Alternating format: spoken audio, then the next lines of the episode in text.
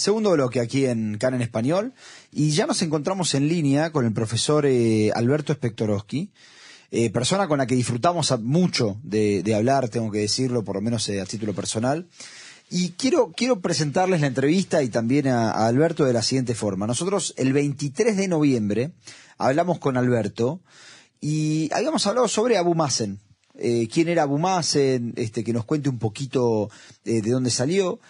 Y él comentó el 23 de noviembre, insisto, que uno de los personajes que podía disputarle a Bomás en el, poder, digamos, dentro de la autoridad palestina, era una persona de nombre Marwan Barghouti, que este, en las últimas semanas fue la única persona nombrada con nombre y apellidos por Osama Hamdan, que es un funcionario de Hamas, hablando de las negociaciones por los secuestrados.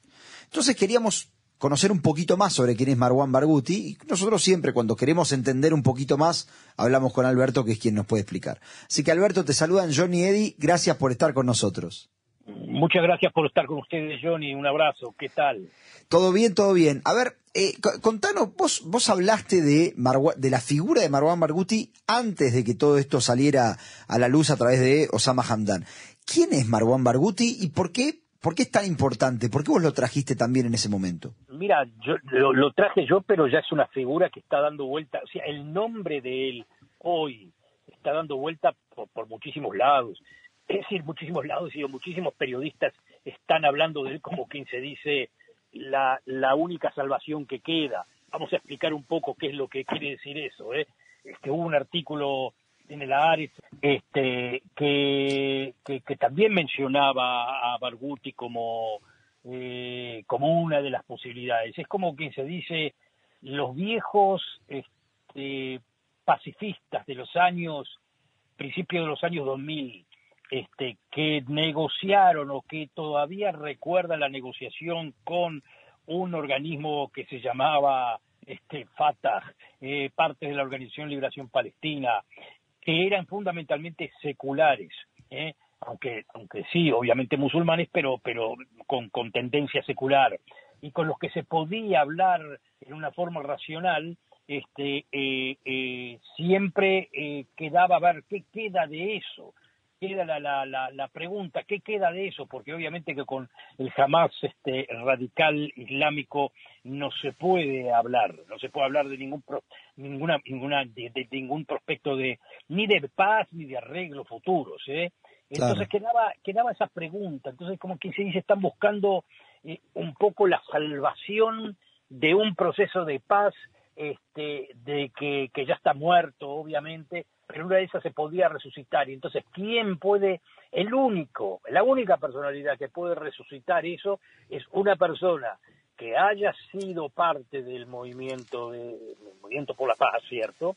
Que se radicalizó porque no confió en los israelíes y este, entró en la violencia, hizo terror, eh, fue enviado preso, está preso y es considerado tanto por seculares como por los más radicales musulmanes como, como, como un patriota, como un nacionalista palestino este, que, que, que le, supo dar la cara a Israel, supo presentarse como, como digamos, como un contrincante duro, terrorista por supuesto, y está en la cárcel, yo yo creo que sea de por vida prácticamente, no sea, es, no sé cuántos cargos de por vida tiene para quedarse en la cárcel, este, pero que nuevamente, y eso es lo interesante del asunto, a pesar de ser un terrorista, a pesar de estar en la cárcel de por vida, o que tiene que estar en la cárcel por vida, mucha gente que estuvo en el proceso de paz, y, aunque no estuvo en el proceso de paz, gente que digamos que quiere, que quiere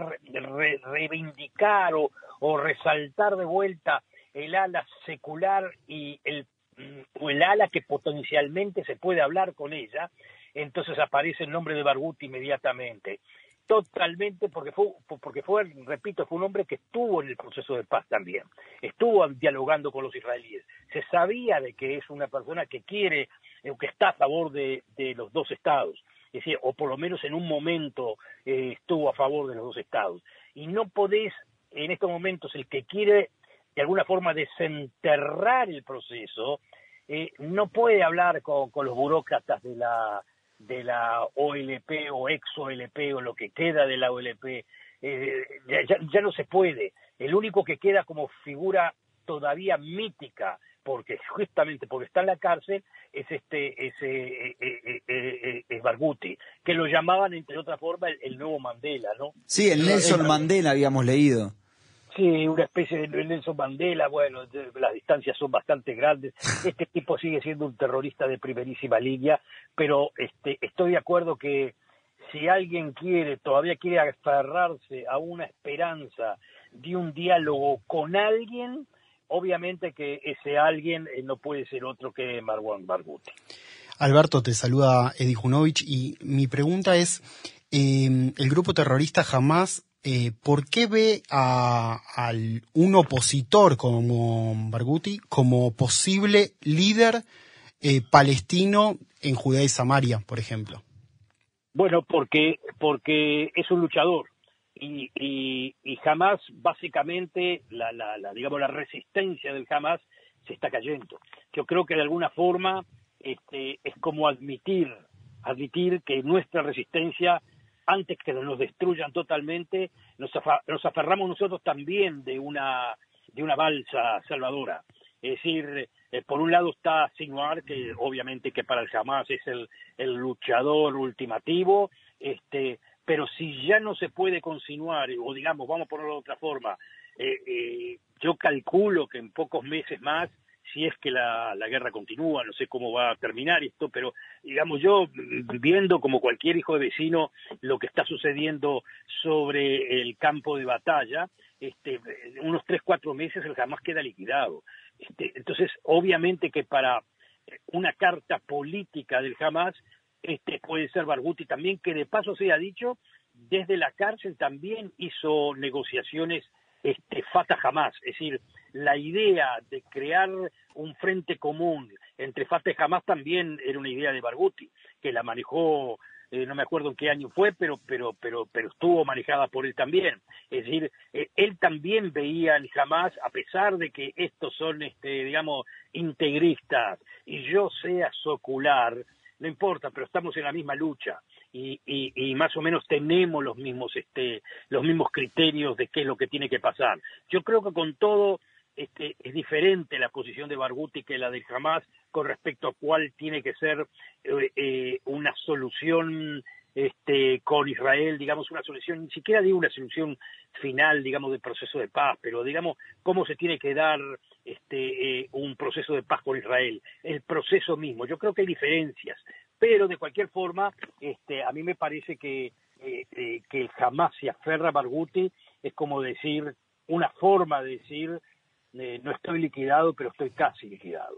Pero ahí, ahí, ahí es donde te quiero preguntar, Alberto, juguemos un poquito a, analizar a, qué significa eh, esta propuesta que, jamás lo pida activamente a, a Barguti. Significa que jamás quiere volver a presentarse como, como un grupo político. Aparte vos comentabas, es de otra facción, es de Fatah. Eh, eh, es una especie de, está, como dándose por vencido y diciendo, bueno, por lo menos que se arme un Estado palestino, aunque sea con otra facción. ¿Qué, qué es lo que significa que...? sí, a mí me parece eso, a mí me parece de que como este, después de toda la, digamos, de todos los, este, los, gritos de victoria de Hamas, en fin, etcétera, etcétera, yo creo que se dan cuenta que no, la, tesis de ellos no va, no va, no, está siendo derrotada por Israel y, creo que, este, sin ninguna duda, la, mi lectura es esa, que, que Barghouti es lo más cercano a ellos, no solamente porque negoció con ellos, sino porque Barghouti es, es, es como que se dice, viene de abajo, no es un burócrata más de, de, de, la ULP, es de, es de las bases. Pues decir, a diferencia de Abbas, de, sí, de Abbas. Claro, seguro. Es un luchador, es un tipo que está en la cárcel. Entonces, vamos a ponerlo de otra forma, eh, sinuarlo podrá tener disputa con él, es cierto. Eh, a ver quién es el número uno, eso estoy de acuerdo que puede pasar eso. Pero yo creo que eh, eh, esa disputa queda ya de lado porque si no está prácticamente liquidado. Este, es una cuestión de tiempo. Entonces, yo creo que la continuación de la lucha tiene que ser a través de una persona que pueda unir a las facciones de Fatah con las facciones del, del Hamas este, y, y sea la persona una persona que también sea popular a todo nivel en el, en el pueblo palestino. Yo creo que Marwan Barghouti llena todas sus condiciones, ¿sí? Es popular con el Fatah, es popular con, con Hamas y es popular para gente normal, fuera de, digamos, fuera de, los dos movimientos. Es decir, que para ese caso sería la persona ideal. No sé si es la persona ideal para Israel. claro, ahí va la pregunta. Eh, esa era la pregunta. Eh, ¿Cuál es la mirada de, Israel sobre la presencia y sobre el crecimiento eh, de este hombre? Eh, mira, vamos a ponerlo de otra forma. Este, para el partido, para la coalición gubernamental, este, nada, no, no, no, no le van a dar ni salida de la cárcel ni nada, ni ninguna forma de diálogo con él. Porque, a ver, ¿por qué? porque porque es peor que es peor que, que, jamás. Porque si aparece este personaje Barghouti lo sacan de la cárcel y se transforma en el, el Mandela del pueblo palestino imagínate cuál es el resultado. Todo el mundo se va a poner atrás de él y, la presión sobre Israel para que acepte un Estado palestino va a ser este eh, una presión difícil de sostener. Ahora vamos a ponerle de que hay un gobierno en Israel de centro izquierda algo que está tan lejano está de la imaginación. Pero pongamos, este, pongamos que haya así. Entonces, bueno, para un gobierno de esa clase este, podría ser un candidato potable, pero como el mapa político israelí está entre, no centro derecha, entre derecha y más derecha, este, cualquier opción que venga con Barghouti este, no es conveniente. O sea, eh, eh, lo único que no quiere Israel en estos momentos es tener, después de esta guerra, un liderazgo palestino que sea sumamente potable para todo el mundo y que exija y que exija no algo tan diferente como jamás, ¿eh? como diciendo, sino por supuesto que jamás no quiere ningún proceso de paz y quiere y quiere todo Israel y Barghouti por el otro lado estaba dispuesto a los dos a los dos estados para dos pueblos, pero eh, eh, digamos la concesión que pueda hacer Barghouti sobre la tesis de dos estados dos pueblos es una concesión tan minimalista que no creo de que haya un gobierno hasta no, sí, no creo que haya un gobierno de Israel que pueda llegar a aceptarla. Es decir, en, ese caso sería correr diplomáticamente con el viento en contra, que no creo que ningún gobierno de centro derecha o de derecha en Israel pueda querer. ¿Cuál sería? sí. Perdón, no, sí, sí, sí. No, por lo pronto no veo no veo a ningún gobierno de Israel que lo libere de la cárcel, a no ser que, a ver, eh, que eso sería otra cosa, que se logre el, este, digamos, el arreglo con Hamas sobre la sobre el intercambio entre presos y rehenes, este, y ahí sí yo creo que jamás va, va a poner de que lo liberen. Y yo creo de que Israel en ese caso, si los rehenes están en juego, este, bueno, me animo a decir apuesto, apuesto, solamente apuesto que, en ese caso sí Israel eh, se doblega. Ahora, Alberto, hay, hay varias presiones, por ejemplo, desde Estados Unidos diciendo no vamos a volver al 6 de octubre, la única salida es con un estado, la creación de un Estado palestino también. Si se liberara a Barghouti, si Israel accediera a la liberación de Barghouti, ¿eso sería, significaría que el gobierno estaría aceptando eh, la, creación, digamos, de, de un nuevo liderazgo liderado por esta persona o no necesariamente?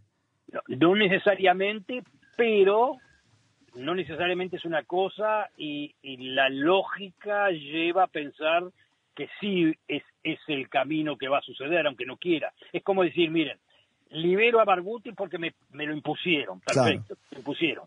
Pero ya Barguti afuera, ¿qué, se, qué, uno piensa que va a hacer?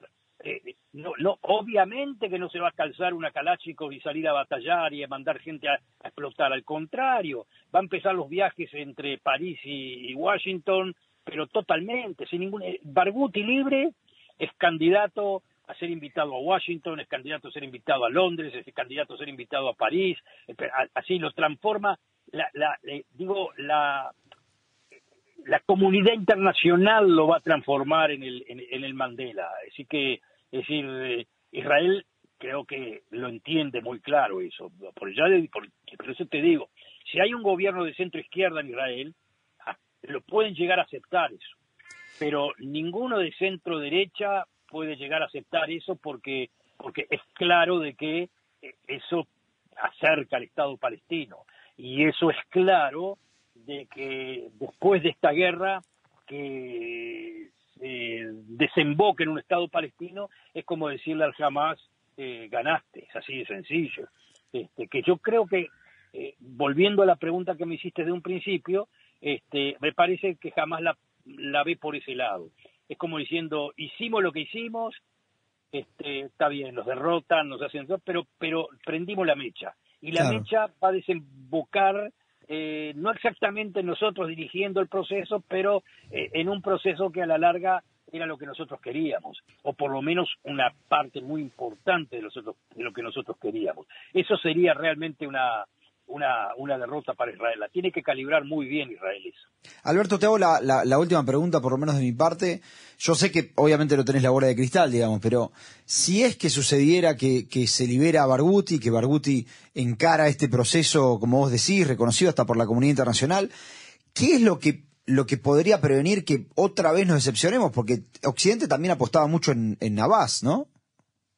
Sí, bueno, eh, el, que, a ver, apostaba Navas, pero obviamente que Navas, Navas es un es, un burócrata más del, de, de, la OLP.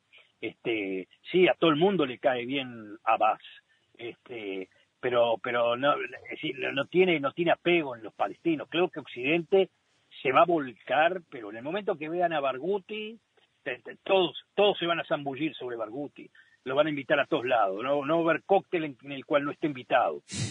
eh, eh, eso va a ser parte del juego. Y Barguti, obviamente, pero uno lo puede leer así a la, a la distancia, como va a entender de que él es el nuevo mm, Mandela y va a estar invitado a los cócteles y todo, va a radicalizar su posición también, porque es como decir, ven como no me compran, ni con cócteles, ni con esto, ni con lo otro. Es decir, eh, eh, eh, el, diálogo con Barguti no va a ser, en el caso que se dé, no estamos hablando todo hipotéticamente, sin la bola de cristal, pero digamos, pensando en la posibilidad de que se dé una cosa así, va a ser un diálogo sumamente difícil, sumamente problemático, este, que Israel le van a poder condiciones que Israel no puede, no puede, no puede conceder. Es como ahora también jamás, este, que pone las condiciones para para el intercambio de prisioneros y y, todo lo demás, son condiciones que Israel no puede aceptar, con una diferencia, que el mundo todavía, a pesar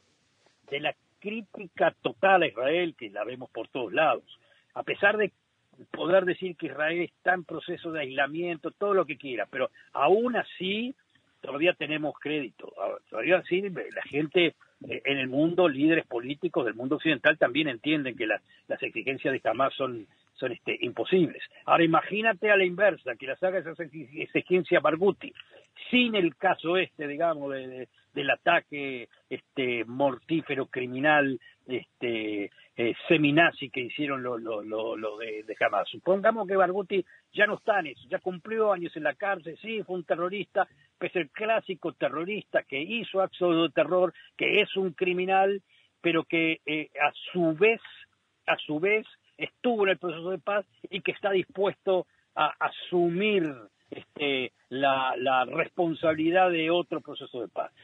Ahí no puedo decir otra cosa que Israel queda un poco en offside, digamos, quizás en el buen sentido de la palabra, no sé cómo decirlo esto, pero digamos de que la posición de un gobierno de derecha israelí ante Barghouti queda muy muy debilitada. Claro. Bien, Alberto, se nos está acabando el tiempo, la verdad, como siempre, muy muy interesante, así que te, te, agradezco por, por este tiempo que, que compartiste con nosotros. Muchas gracias a ustedes y buenas tardes. Chao. Abrazo enorme, Alberto. Chao, chao. Bueno, un placer haber eh, conversado con Alberto porque nos aclaró un poco, bastante, eh, un panorama sobre quién es Barghouti y quién es uno de los posibles líderes de la autoridad palestina. Sí, sí, sí, sí, y, muy interesante, aparte, eh, lo quiero remarcar, ¿no? Esto, esto que dijo al final. Con un Barghouti afuera y liderando, liderando digamos, la, la causa palestina, Israel termina quedando en offside. Y, y, yo voy a agregar esto, pareciera ser que Israel está quedando en offside por todo lo que comentamos hoy, ¿no? Este, los comentarios de Biden, los comentarios de lo, que sucedió en Holanda, los comentarios de Borrell, etcétera. Exacto, se sumaría uno más eh, en contra de en contra del Estado de Israel. Pero bueno, eso lo, seguiremos hablando en otro momento. Este, por ahora nos vamos a tener que ir porque ya son y 58. ¿Eh? Así que eh, voy rápido por, por el clima. Hoy subieron las temperaturas, pero van a volver las lluvias hoy a la noche y mañana. Eh, nosotros hoy a la noche vamos a encontrarnos de nuevo, nueve de la noche, tenemos nuestro pequeño espacio de unos cinco minutos para que sepan cómo termina el día en Israel antes de, de que termine el día. Y luego mañana, dos de la tarde, vamos a tener, como siempre, nuestro programa. Vamos a hablar con Rafael Kaufman, eh, vocero de Judea y Samaria, aunque vamos a hablar sobre las acusaciones de Biden. Así que hasta aquí llegamos el día de hoy. Eddie, un placer como siempre estar contigo. El placer es mío. Chao, hasta mañana, gente.